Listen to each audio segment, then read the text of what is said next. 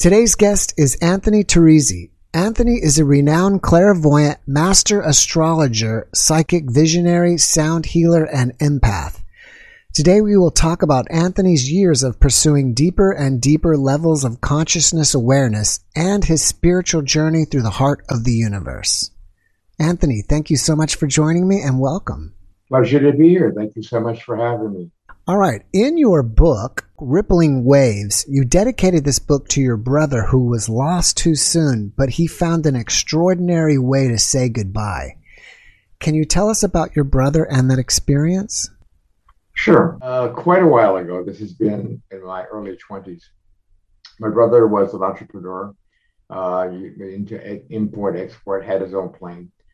And uh, in this particular instance, he was flying to Acapulco uh, and encountered a sudden storm. And as he was approaching Acapulco, uh, they, they had him on the radar, and then he disappeared.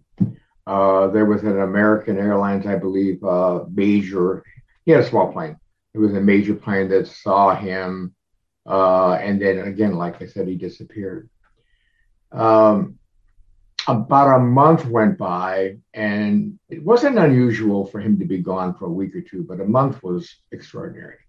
So contacted Acapulco, and they told us this very same thing that he was there and then he wasn't.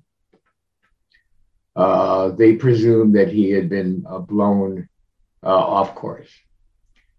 I could not uh, accept that. I decided I'm, i was going to Mexico. I was going to be there uh, in full search mode, I would find out what would happen, what had happened, uh, uh, one way or the other. Uh, my whole family was, I have come from a large family, my whole family was extremely distraught. So I went and got there, contacted uh, missionaries, guides, anyone who spoke the language and who could uh, help me find what was going on. So we started, and I was there about a month. I traveled. Um, uh, he and by the way, just to backtrack a second, he was lost somewhere in the mountains between Ixtapa or Zihuatanejo and Acapulco, which is about a 90 mile stretch. Um, and it goes back up into deep jungle. In any case, we traveled uh, through every village, over every road, spoke to every person that I could, uh, actually several times. And we traveled the entire area wherever there were roads, wherever there were even paths. We walked and uh, uh talked to some pretty remote places and uh, looking for some sort of clue, some sort of something. And while there were individuals who did say, yes, we heard this or we heard that, uh, there was nothing that we ever found that um, you know corresponded. And I was getting pretty distraught uh, because I was running out of land. I was running out of places to go, uh, which actually did happen. I covered every road, every village from the uh, distance of Acapulco through all of the mountains and all the way to Ixtapa and back uh, from that standpoint. Uh, the coast, the lakes, the islands that were uh, there, uh, the mountains, which were uh, extraordinary. Uh, some were unscalable, obviously.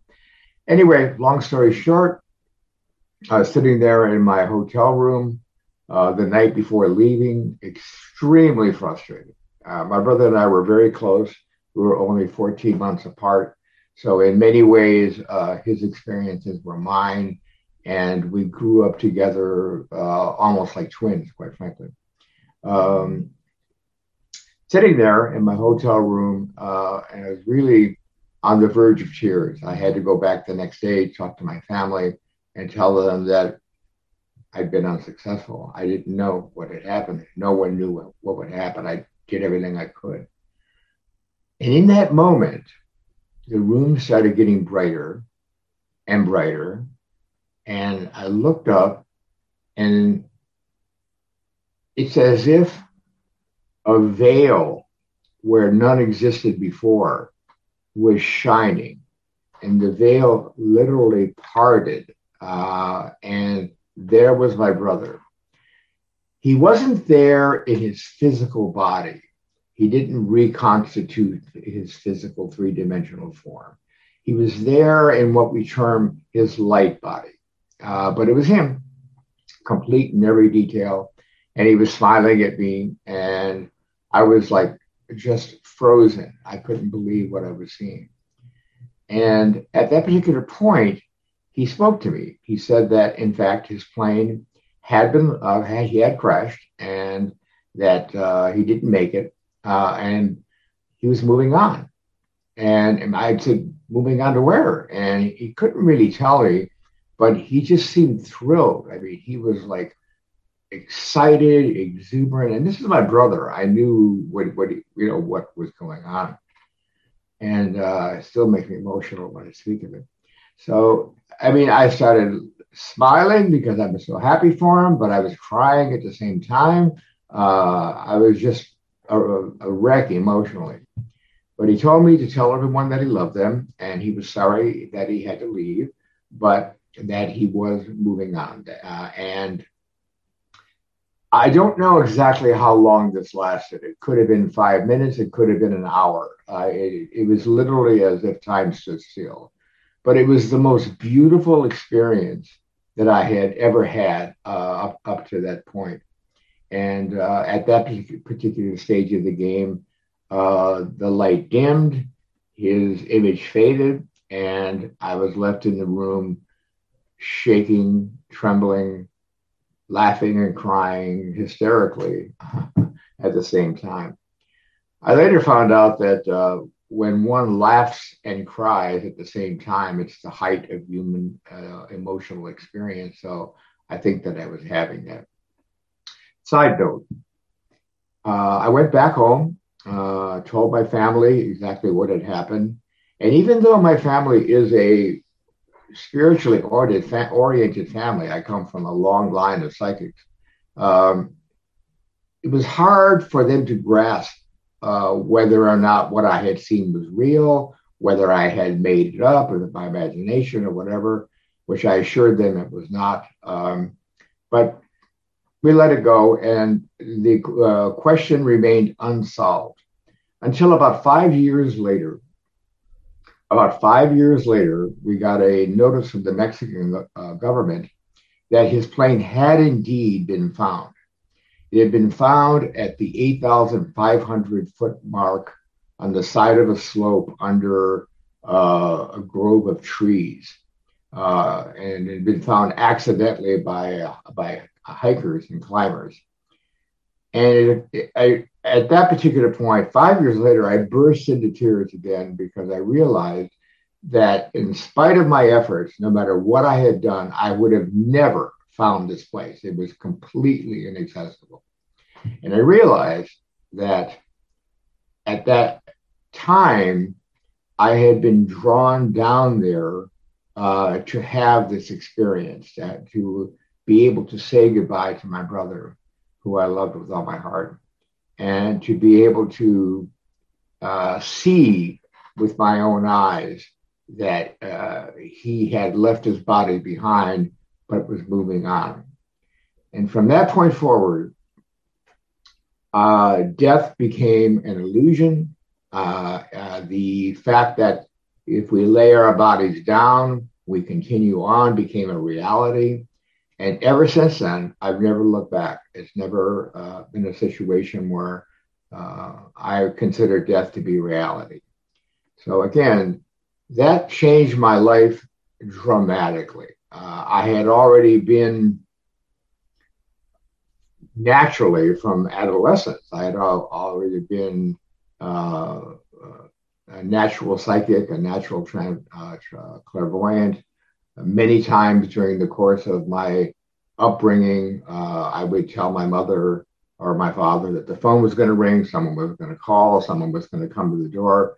And sure enough, they would. And everybody would laugh. And it was like, you know, okay, sure. Of course you knew that, you know, kind of thing. So I was very, very fortunate to grow up in a household where this was an accepted and nurtured quality. I wasn't meant to feel weird or uh, unusual or anything like that. So that's the story of that. And um, it certainly was a springboard in that it opened up a part of me that even though I had been naturally associated with psychic, intuitive, clairvoyance, all the clair, clairaudient, claircognizant, um, I, I hadn't really pursued that. Uh, music was my first love, and I had been playing and uh, on, on the road to perfecting my instrument and the creative process. And this brought a much, much deeper commitment uh, to life and to the elements of music, but also it started me on a parallel road uh, on metaphysics, spiritual realities, and the studies of uh, uh, the world's uh, available information at that time. So my development became parallel. I spent, other than my time with my family, uh, my time was spent practicing my instrument many hours per day, and at night uh, was spent studying the, which at the time was not so easy because um, I'm blown away by today because every every uh, philosophy, religion that ever existed since the beginning of time is available on Google. it wasn't that way uh, uh, back then. You had to go out and search for books. There weren't very many. Um, but all of that resulted uh, from that one experience, and it turned my life into a completely different direction. And it really unveiled a reality that has since uh, that I've built upon since then. Um, that's kind of that story. Hmm. No, thank you for sharing that. So, can you say then that this experience pushed you into a certain direction? And what direction would you say that would it be? It didn't push me. Uh, it was almost as if I was being invited. It was almost as if I was being shown or a revelation was occurring to me that this reality superseded what I had former thought was reality. And that being said, I mean, if you see a treasure, uh, you're automatically drawn to it. And that's what happened to me. Had you had an out of body experience before this, or did you start having those experiences afterwards? I actually I have had three out of body experiences. Um, only one of which that I can really call an NDE. Uh, but I, when I was about 18, I was working at a gas station. Uh, we had just moved to California, and I was working the night shift in kind of a not so cool area, and um, went to help a customer, and two guys pulled up and said, uh, "Fill it up," and I did. I went back to collect, and they put a gun on the uh, window of the car and uh, and just stood there for a second. And I literally, I need, you know, you hear uh, the comment about your life passing before your eyes. Well, since then, physics has determined that the arrow of time is a slice or a, uh, momentary pictures uh, that, that we determine as our memories. Well, I experienced that. I experienced literally, even at 18, my entire life passing before my eyes. It was, it was as if I was uh, transported out of the moment into a timeless moment, and everything that I had done up to that point was there in front of me. Uh, and I, I surely thought I was dying. I, I thought that was going to be the, I thought they were going to shoot, me and drive off. Fortunately, they just laughed and drove and drove off. So, but that was that that was one instance. Um, and then many years later, um, I was in Mexico, uh, coming back from um, Chichen Itza. You ever hear mm-hmm. of that? Yeah, the pyramid. The pyramid. Yeah. Mm-hmm. mm-hmm. And uh, long story short, uh, came around a turn. Uh, my at the time my fiance was driving uh, lost control of the car the car swung around and hit the curb flipped over four times and landed on its top during that all happened within about three or four seconds by the time it hit, flipped, and landed. For me, again, time stood still entirely. I was actually sitting there looking and saying to myself, because all of a sudden there was no uh, feeling of the road. It was, you know, we were suspended in midair. And I'm thinking to myself, I, th- I think this car is rolling over. Let's see, that's one. That's that's another one. And it was as, as if again I was watching it on a screen. Uh, and then when the car hit, it hit on its top and completely demolished the entire car. I crawled out of the window uh, without a scratch. Uh, it didn't, uh, but my uh, fiance uh, did get hurt, and I had to pull her out, uh, and um, we made it to a hospital. We were out in kind of a remote area. Luckily, a couple stopped and helped us. Helped us, but I think the main issue with these kinds of experiences is that we get pulled out of the time space linear uh, development that our life seems to be so attached to. And even for a moment, we realize that life is really taking place in this moment, right now, as we speak. And when your life is threatened or in any way put in jeopardy, you are pulled into that moment because of the extraordinary uh, uh, events that are occurring that you, know, you might be leaving this planet at that particular point. And uh, again, that that circumstance also has been extraordinary as far as uh, helping in uh, other areas of my life, namely music, for example. Uh, when I, I realized that I had, it took a couple of decades but it took me about 18, 19 years before I realized that I had uh, the ability to master my instrument. I was able to play without thinking about it. I simply was able to simply will the music into existence. My hands and feet, my mind melded into this incredible uh, activity by which I was almost standing next to myself, watching myself play and uh, that's when I knew that I had I had uh, achieved that degree of mastery.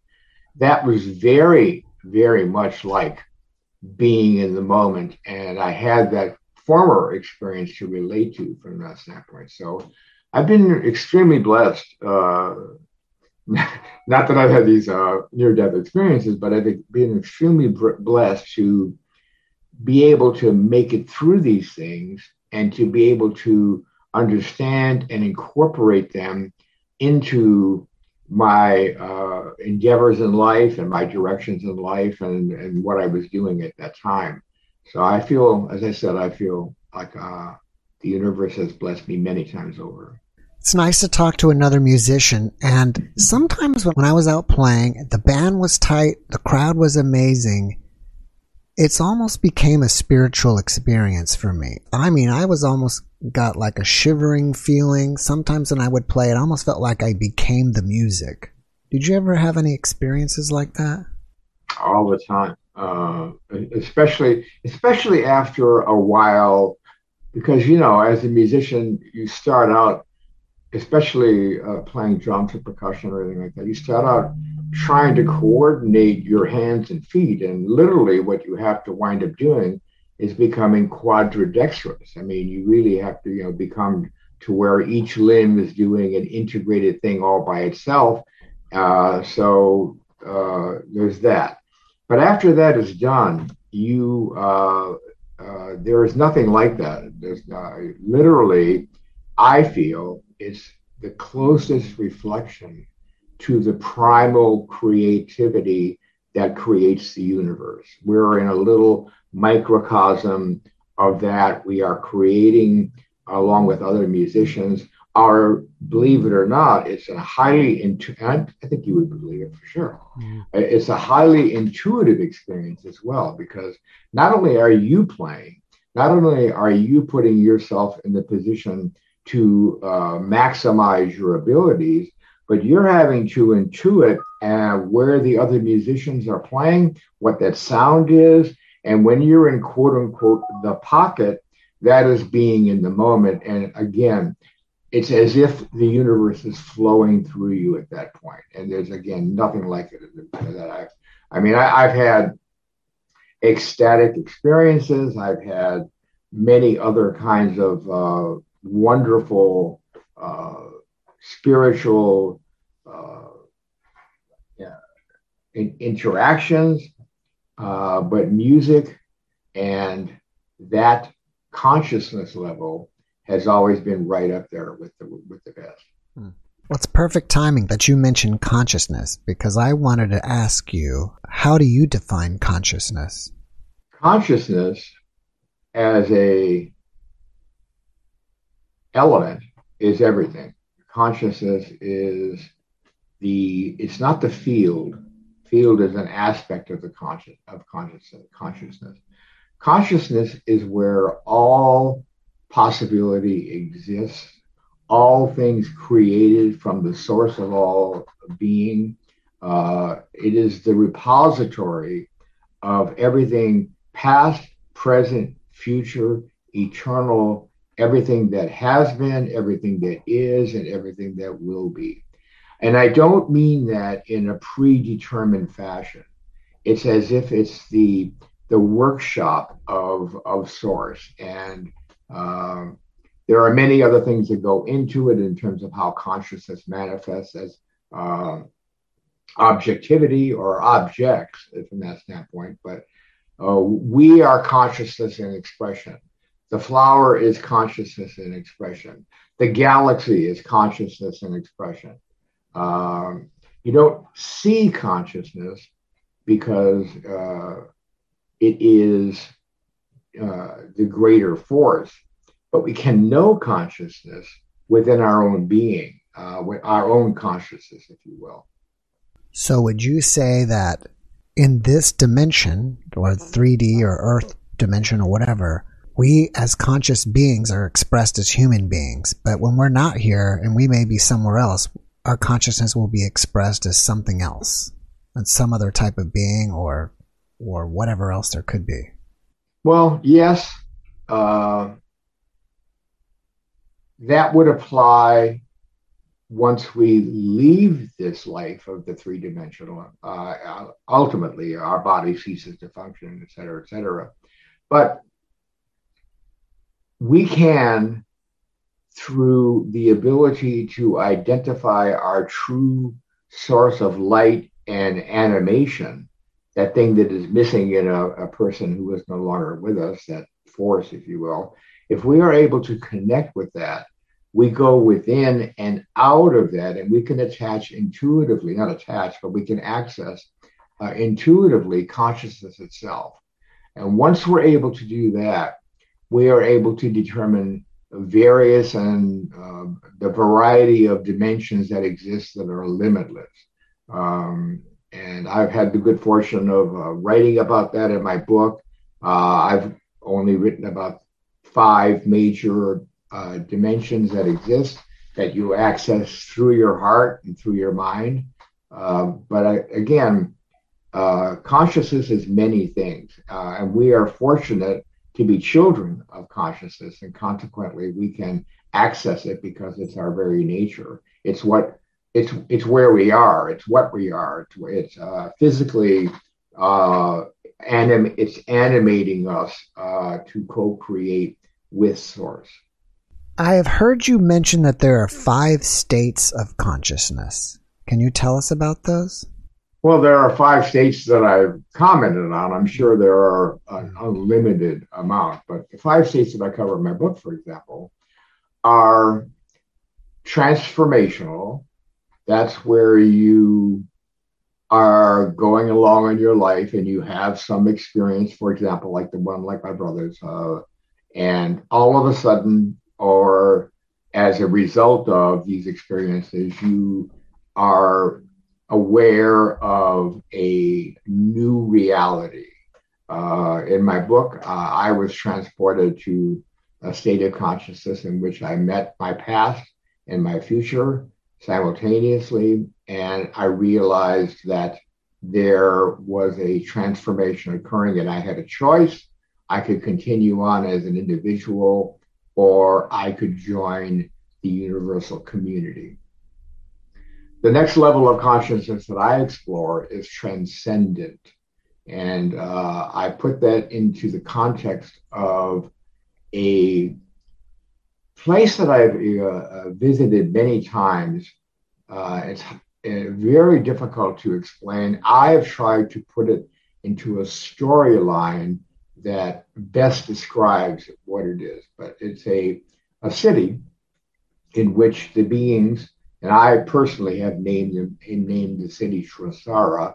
Uh, I don't know that that's the name. I've never been given the name, but in order for the, story to take hold uh, and the uh, development, and this is the place where uh, the beings have, are far in evolution uh, above us and beyond us, where they exist in a completely different set of physics and dynamics, vibrational uh, dimension, uh, where they have uh, long since transgressed, and not transgressed, but transformed past the issues of, of violence and separation and all the above. And they are an incredible race that is working as one uh, race dedicated to achieving abundance and uh, uh, spiritual breakthrough through love to reach the highest realities. And again, I go into that uh, extensively in my book. Uh, there's also the uh, level of con- cosmic consciousness. This is a slightly different uh, level in that it uh, is a higher vibrational frequency in that it deals with the source of the cosmic reality, not just our universe, but the entire cosmic reality uh, that we know of. Uh, and there's much we don't know of. Dark matter, for example, as we know, constitutes what is it, 96% of uh, all of uh, existence. So uh, it's dark for a reason. we don't know what, what's there. But uh, and they make reference to that. But in cosmic consciousness, I take us through the universe, uh, into the universe of universes, and onto the point of reality where we see the workings of how ideas uh, from as small as a, an atom to as large as the superstructure of a universe being generated into existence. And we are introduced at that particular point uh, to one of the celestial beings uh, that I make reference to throughout the course of my book. And this one uh, I refer to, again, my term, uh, a daughter of love rayed out from the heart of the universal mother. And she reveals to us in this uh, journey uh, a profound truth because our narrative up to that point is to try to discover what is the nature of the entire universe. And she tells us, although this is an intriguing question, we're going in the wrong way, uh, that we will never, ever be able to understand or grasp the uh, nature of the cosmic reality. In fact, she makes the point that even if the grandest being that exists uh, in the cosmic reality, who is eternal and forever in nature, were to travel on infinitely, even they would never come to the end.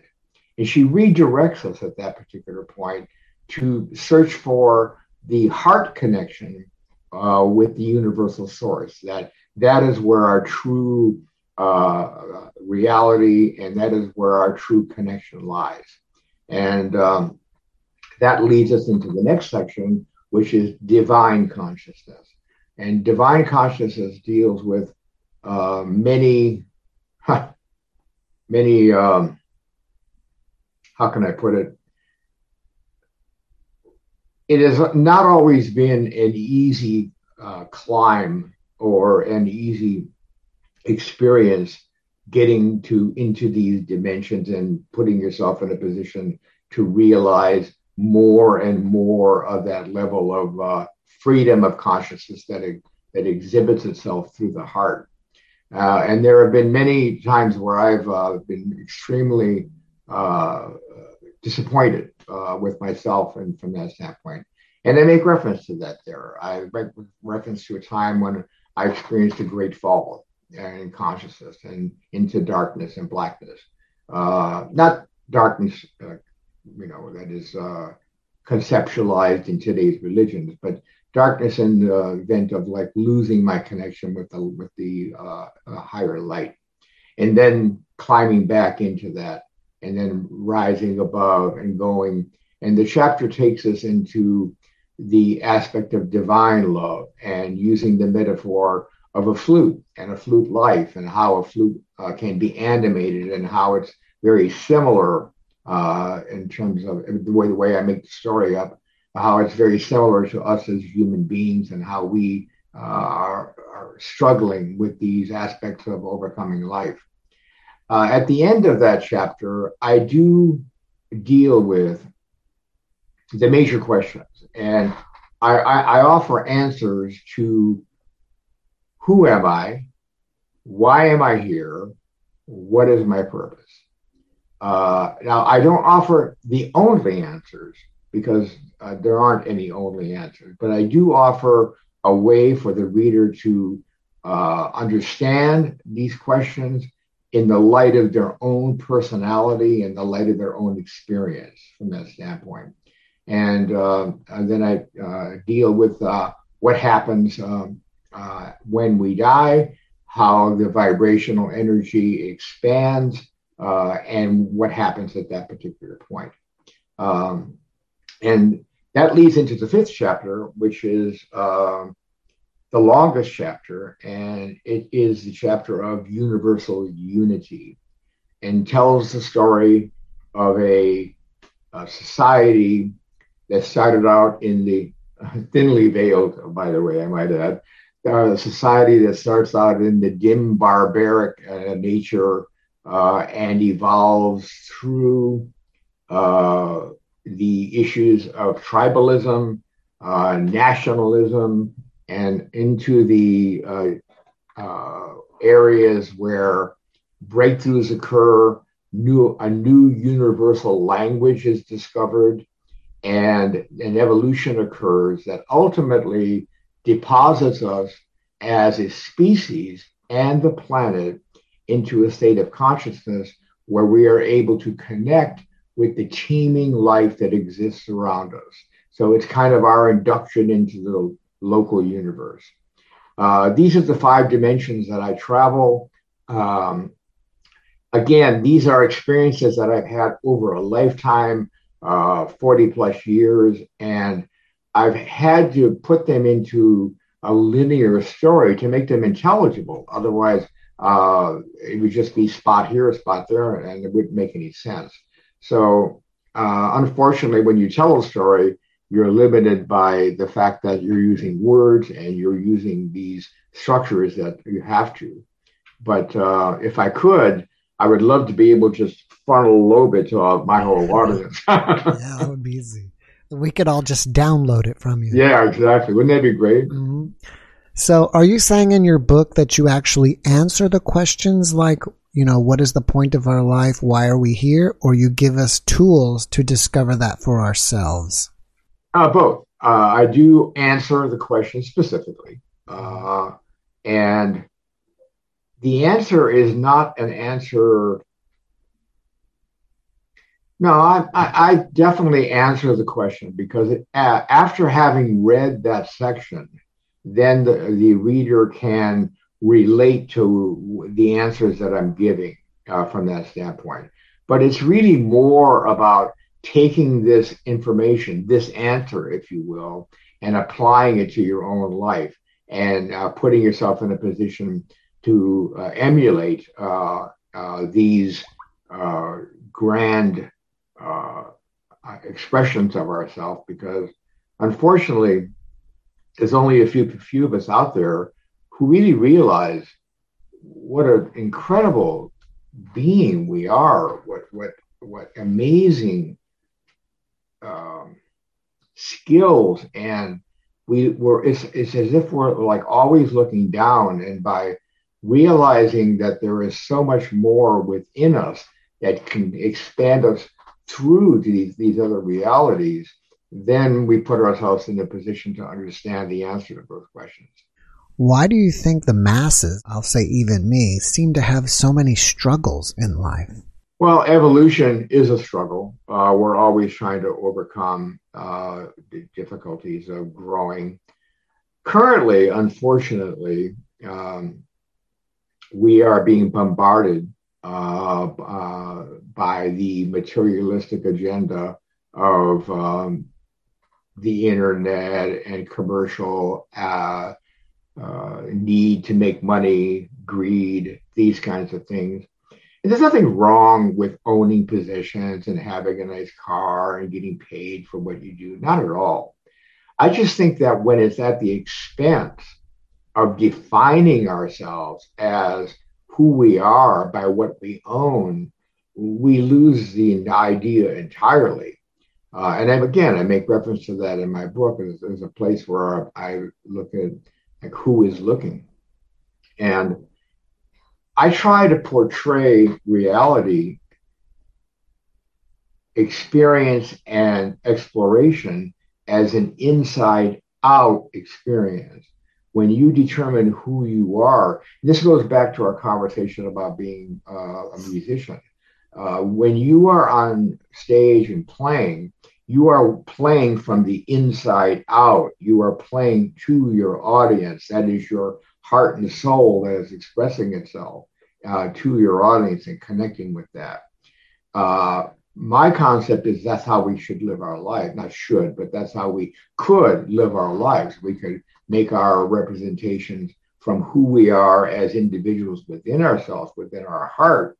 And then if we feel uh, that we have connected primarily to the source of all things, then we are creating our life in connection with that greater force and our evolution quickens, we become beacons of light ourselves. And there is the crux of the issue uh, that I think it was Gandhi that said, if you would change the world, be the change that you seek. When you change yourself, believe it or not, you become a beacon that extends miles and miles as far as the light that you are expressing yourself.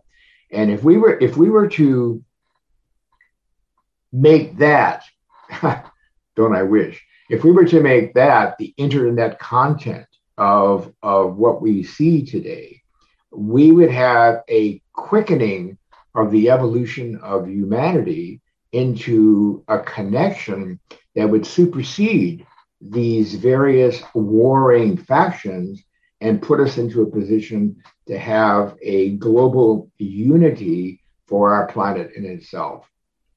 I'm going to change gears on here a little bit. Um, sure. You mentioned earlier something about what happens to a person in the afterlife.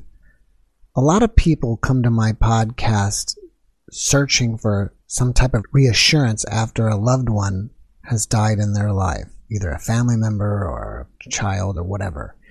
Can you give us some advice for those people that life goes on, we go on, we are eternal, something that would, you know, be meaningful to them?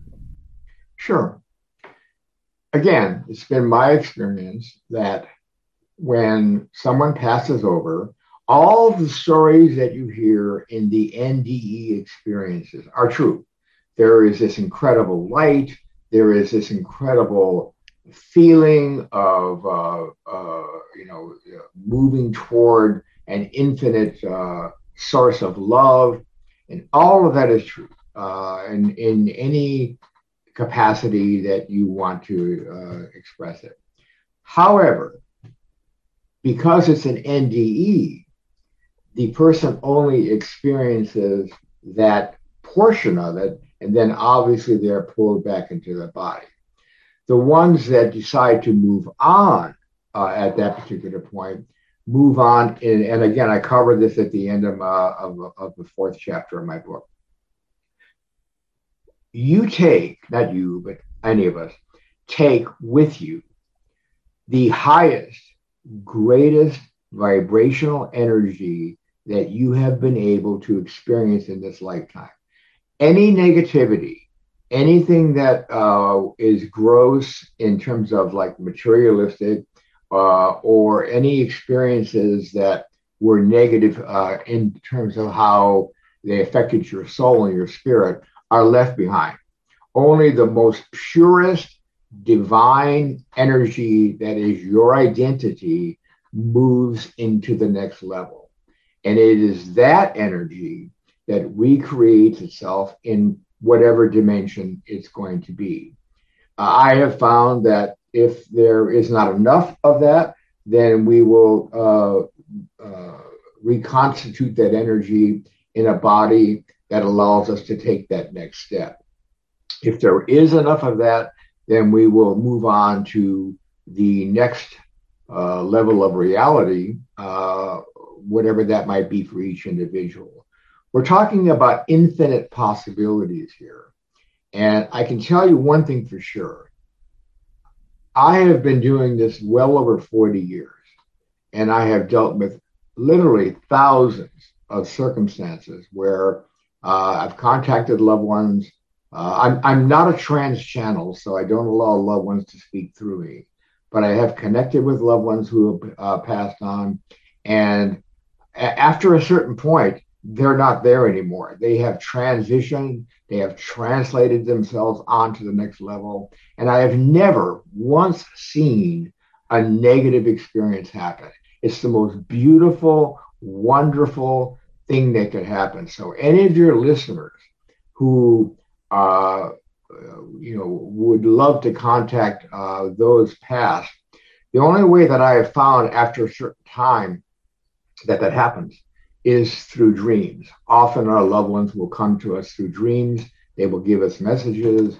Sometimes it's just to let us know they made it. I mean, one of the most common things is to have a dream of your uh, loved one who has passed, and you walk into a room and they're just sitting there smiling at you.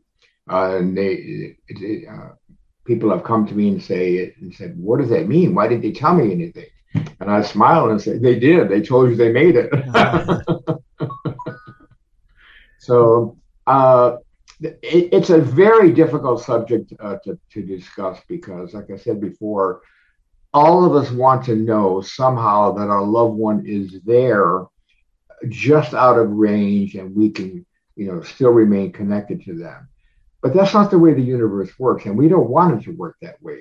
We want that evolution of spirit to occur. We want to be able to move on because by moving on, we become closer to, this, to the source of all things. That's fascinating. I don't really talk about myself much during my podcast, and probably nobody knows this, but I used to do acupuncture. One of the things I learned in acupuncture is that some people, when someone close to them dies, they never let them go. And in acupuncture, we learn that when they're not letting them go, it's like they're not actually able to leave as well. I don't know if that's true or not. And the person who's not letting them go is suffering all types of maybe mental and physical problems. So you finally have to let them go and then you'll recover. Do you have an opinion on that? Yeah. Uh, and it, again, my recommendation to those individuals who, as you say, are not allowing. I mean, what's really happening is is as they remember their loved ones, they feel the sorrow of loss instead of remembering the wonderful times they spent together and holding them in high esteem. And I mean, if they could see where their loved one was going and what was happening to them, they would just say, fly on. Oh my God, I just, I release you. I just want you to, to have the best thing that could happen to you. Mm-hmm. Uh, but when you pass over, you pass over out of time. I mean, there three dimensional time is no longer in, in uh, an issue. And you can, uh, a spirit can be hindered for a small time by these uh, emotions because don't forget there is a great a burst of love that occurs when the person passes over. And even individuals who have had uh, uh, relationships of friction, uh, if you will, with uh, other those that are still here, mothers and daughters, uh, husbands and wives, et cetera, et cetera. When one is passed over, all of that is gone. All they can do is look back and say how, and see how much they love that person and and they can't interfere with that person's life, but they can send them love. Uh, and if that person that is still here is able to release them, oh my God, what a gift they would be giving them.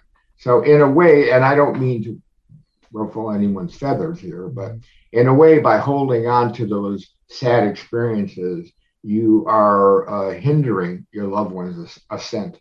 I was just thinking that I should have added to this. Clinically what we would see is a person would say such and such whoever has died. I keep seeing him in the house and i'm talking to them. In the early stages that's not unusual uh, because uh, of the way that as i mentioned in my uh, recounting of the story of my brother for a minute there um, a minute being whatever whatever you choose it to be uh, the soul of the departed one uh, is still in orb, uh, still in that context of where they know they're gone, but yet uh, they are still attached to because evolution and spirituality and the and the gift of life is an amazing thing. Vibrationally speaking, it the vibration itself has to transcend and evolve even once we're gone and that takes a minute uh, uh, as we as we ascend out of the uh, uh, vibrational frequency that we're in. So that I think often that accounts for the ability to see that person or uh, whatever. Uh, I always tell my clients that trying to telepathically connect with your loved one usually doesn't work. what does work is sitting quietly and connecting to the love that you have for that person uh, and putting yourself in a position to try to feel intuitively uh, any message that might come through. I have found that much more uh, uh productive. Yeah, it makes sense to me. And just remembering the person, and I guess there's just some type of holding on. And even in acupuncture, we learned a technique of to give to the person to help them let go. I don't want to be ruffling any feathers like you said here, but we would see people that would come in that they would be suffering mentally as well physically from not letting go. This is true. And uh, I mean, I understand the entire reasons for this. If you have not had that greater uh, gift uh, given to you to where you can see that where they're going is the most incredible uh, experience that they could have. Um, it's like, and this is a silly example, I agree, but I mean, if your child were going to Disneyland, would you cry over it? Would you be, you know, would you be sorrowful and mourning? No, you'd be happy and say, I hope you have a good time. I'll, you know, like, uh, so I, I, that's my little example about how how I approach these things. But I I, I mean I completely understand mm-hmm. losing someone that you love and not having any criteria by which to uh, evaluate this and to know about it. It's extremely difficult to let go. So I'm, which I'm sure you found. Yeah. So, how does your book Rippling Waves relate to today's culture and the current state of the world affairs and social unrest? Two ways.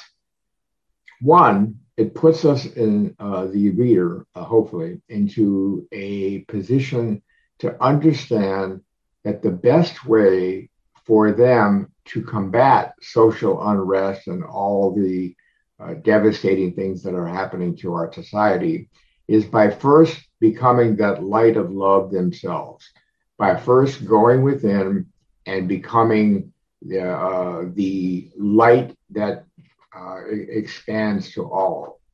Uh, a favorite saying that I like to use is a quote. I think it's from, I can't remember, it's a 14th century, century mystic. And his followers were uh, came to him one day and said, Master, please show us where uh, revelation, attainment, enlightenment is. We wish to go there and achieve it. And he looked at them and smiled and said, What you're looking for is what is looking. Uh, and I think that if we come to terms with with that, if we find that what is looking part within us, then uh, we are able to uh, consciously have the most powerful effect on our current circumstances. And I make that reference many times in my book. In the fifth chapter of my book, I uh, go into this extensively.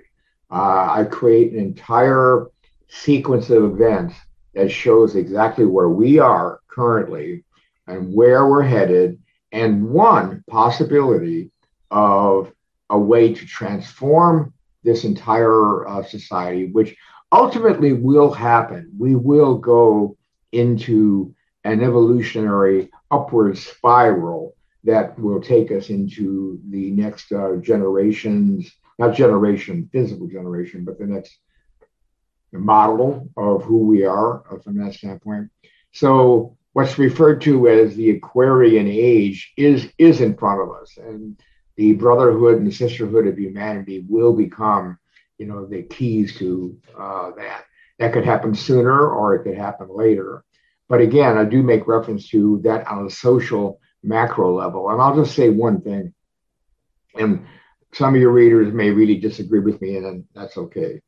But I feel that the thing that's holding us back the most as a, as a planet, as a race, is nationalism. I think the fact that we are scrunched into these made up uh, lines that have been uh, surreptitiously drawn on the planet as borders of countries, keeping us apart, is the, the worst thing that has ever happened to us.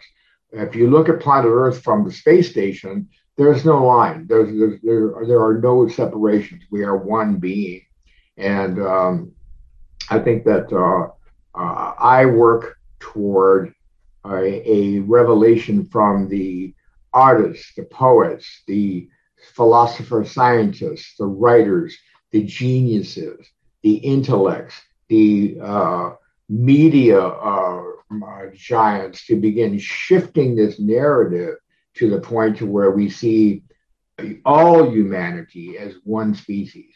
I mean, we don't uh, say a yellow rose is more beautiful than a red one. We may prefer yellow, but it's not better. Uh, so it's the same with humanity. Yeah, I've thought about that before, and I've often thought that if just aliens would show up, we would all kind of, you know, unify and start thinking ourselves as humans than different races. I have a question for you. Mm-hmm. If you were Captain Kirk, mm. and you were in the enterprise and you were orbiting the planet and you were saying to yourself, yeah, there's, about 7.5 billion intelligent beings down there. Uh, we would like to make contact. Hmm. But who do we contact? Who speaks for planet Earth? Yeah, that's a great question when someone speaks, when when we have a global government that speaks for planet Earth, amazing things will happen. Yeah. I don't know when that's going to happen. Yeah. I don't it can it, it, it, it can happen right away. Whether it will happen, uh, it seems uh, remote at this point, but I know that it will happen ultimately. I just don't know when. So, your book is about a spiritual journey throughout the universe. Can you just give us a little glimpse into one aspect of the journey to give us a sense of what you experienced? Well, I've already done that in terms of my explanation of going through the dimensions and all that. But the crux of the book is the introduction of the fact that we are not limited. Uh, human beings uh, constricted into this tight little uh, body of uh, six senses, uh, and that the extremely narrow band of frequencies that we are able to see as sight, sound, uh, uh, taste, feeling, are so minute compared to what's available to us that in this book, I'm hoping to introduce that kind of uh, consciousness that uh, you are so much more than you think you are. Besides being an author, is there anything else you've got going on that you want us to know about? Well, I have my site and I do have my clients. Uh, because of COVID, I've been doing uh, a lot of podcasts and a lot of interviews. I'm hoping that by fall or even into the uh, latter part of the year, and certainly next year, I'm hoping to do uh, keynote speaking, uh, doing a book tour, uh, and really uh, trying to talk to people directly. Uh, I think that I have a great impact when I can speak to people directly because my energy, I feel my energy translates more in a, a one-on-one kind of circumstance. Uh, but that's my plan. We'll see what happens. Hmm. What is the name of your website? myname.com, anthonyteresi.com. All right. And I believe you have a YouTube channel now. Is that correct? I do. I have a number of YouTube channels, uh, but Anthony uh, uh, Teresi.com is uh, my my main uh, way to contact me. I have uh, a movement that I, I, I had to put on hold uh, uh, called a global love affair uh, that is dedicated to the very things that we've been speaking about as far as global unity. But unfortunately, uh, it has as its crux or facilitation the need to uh, gather people together. And obviously, we have not been able to do that. If someone watching this podcast wants to reach out to you, are you a public person and do you welcome that? Absolutely. And if Absolutely. so, how do they do that? From your website? Website has my email, has my uh, cell number, uh, has all of the information, uh, the kinds of uh, readings I do. It has music that I've uh, composed and uh, created, downloadable for free.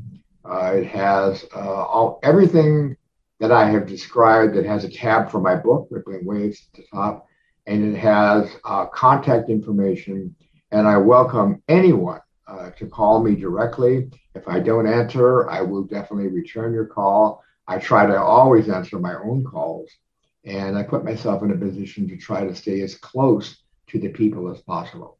All right, before we wrap it up here, do you have one last positive message that you want to share with everybody? I would like to say and reiterate what I said a moment ago. It's the greatest statement that I think can be made. Anyone who is on a spiritual path can do no better than to understand as deeply and profoundly as possible the term what you are looking for is what is looking.